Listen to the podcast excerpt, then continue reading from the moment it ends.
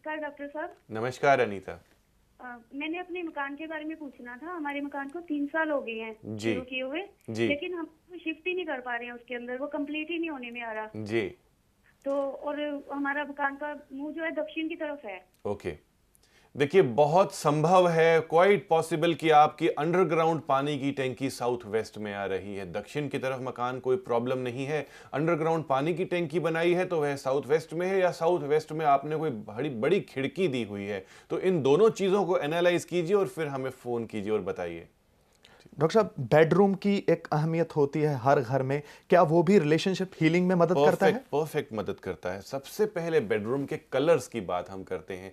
दोस्तों south west में अगर बेडरूम है आपका तो उसमें बहुत ही अच्छे रंग आप कर सकते हैं। यानी कि अर्दन शेड अगर आप अपने बेडरूम में करेंगे तो आपका मन भटकेगा नहीं। क्योंकि क्या होता है कि आप ज़िंदगी की प्रॉब्लम से डिस्ट्रैक्ट हो जाते हैं और आपका रिलेशनशिप में बिल्कुल भी मन नहीं लगता।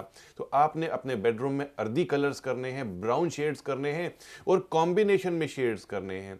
फिर आपने यह देखना है कि सोते वक्त आपका सर जो है साउथ की दिशा में होगा तो बहुत अच्छा रहेगा। बेड के अंदर आपने पुराना सामान नहीं रखना है दोस्तों। कई कई बार हम मैले कपड़े अपने बेड में रख देते हैं तो बिल्कुल भी नहीं करना है। और एक बहुत ही बढ़िया मैं आपको उपाय देने जा रहा हूँ, इसे आप टिप ऑफ़ द डे भी समझ सकते हैं। अपने बेडरूम में आप दूसरे लोगों को कम से कम इनवाइट करें, क्योंकि बाहर के लोग, पड़ोसी, रिश्तेदार, फ्रेंड्स अगर आपके बेडरूम में आते हैं तो नेगेटिव एनर्जीज को लेकर के आते हैं आपको, उनकी एनर्जीज का कोई भी अंदाज़ा नहीं है। एंड स्पेशली उन लोगों को आपने अपने बेड के ऊपर नहीं बैठने देना है। जी।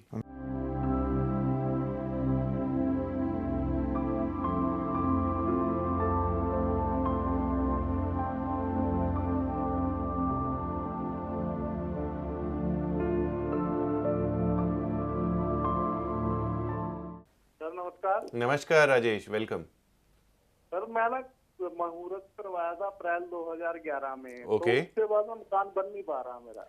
उसके बाद मकान बन नहीं पा रहा। देखिए कई कई बारी क्या होता है कि हम मुहूर्त को सही समय पर नहीं करवाते हैं यानी कि मुहूर्त का नाम ही एक अच्छा समय है। तो आपने किसी अच्छे ब्राह्मण को कंसल्ट करना चाहिए था कि किस जगह पे मुहूर्त करना किसी अच्छे वास्तु कंसल्टेंट को कंसल्ट करना चाहिए था। अगर आपने नींव को सही जगह पर नहीं रखा जब भी हम घर बना रहे हैं हम डायरेक्शन देख करके कंपास से नॉर्थ ईस्ट में नींव रखते हैं और नींव में कई प्रकार का सामान रखा जाता है। हमारे वास्तु पुरुष को प्रसन्न करने के लिए, हमारे उस भूमि पर रह रहे कई प्राणियों को, कई एंजल्स को, आसपास के देवी देवताओं को हम उन्हें प्रसन्न करने के लिए नींव में कई प्रकार का सामान रखते हैं ताकि वह बिल्कुल सेफ़ रह सके। तो आपने नींव पूजन अगर नॉर्थ ईस्ट में नहीं कराया है, तब यह गलत है। आप नींव पूजन को, भूमि पूजन के रूप में दोबारा करवा सकते हैं।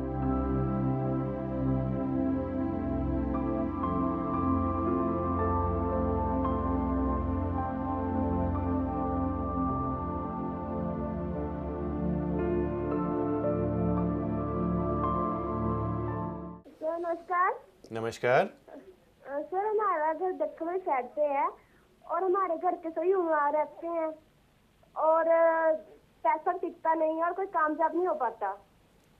बेटा, यही सब तीन प्रॉब्लम सब किसी को होती हैं कि हम बीमार रहते हैं, पैसा टिकता नहीं है। सबसे पहले मैं यही कहता हूँ कि जो हमारी चार दीवारी होती है, उससे ऊपर उठ करके हमने वास्तु को अप्लाई करना है। कभी भी ये नहीं कहना कि हम प्रॉब्लम में हैं। सुबह उठते ही आपने सबसे पहले बोलना है कि हम बहुत वेल्दी हैं, हम एकदम हेल्दी हैं। और अगर आप सात बारी सोते समय भी यह बोलोगे और सो जाओगे बोलते बोलते तब आपकी ज़िंदगी में कोई भी प्रॉब्लम नहीं आएगी। आप आवाज़ से बहुत यंग लग रहे हैं। सो इसीलिए आप एफर्मेशन यूज़ करें कॉन्फिडेंस विल पावर को भी इंक्रीज करें। उसके साथ साथ अगर आप वास्तु अप्लाई करते हैं तो बहुत अच्छा रहता है। कभी भी नॉर्थ की डायरेक्शन को भारी नहीं करना नॉर्थ ईस्ट को भी आपने हल्का रखना है साफ़ सुथरा रखना है क्योंकि यहाँ से एनर्जीज आती हैं। तो बीमारी आपके घर में नहीं रहेगी जो भी पैसा आप स्टोर करते हैं घर में उसे साउथ वेस्ट की डायरेक्शन में स्टोर करें। जी। वास्तु की जानकारी और पॉजिटिव वर्ड्स दोनों मिलकर आपकी ज़िंदगी में चमत्कार कर सकते हैं। ये डॉक्टर साहब का कहना है।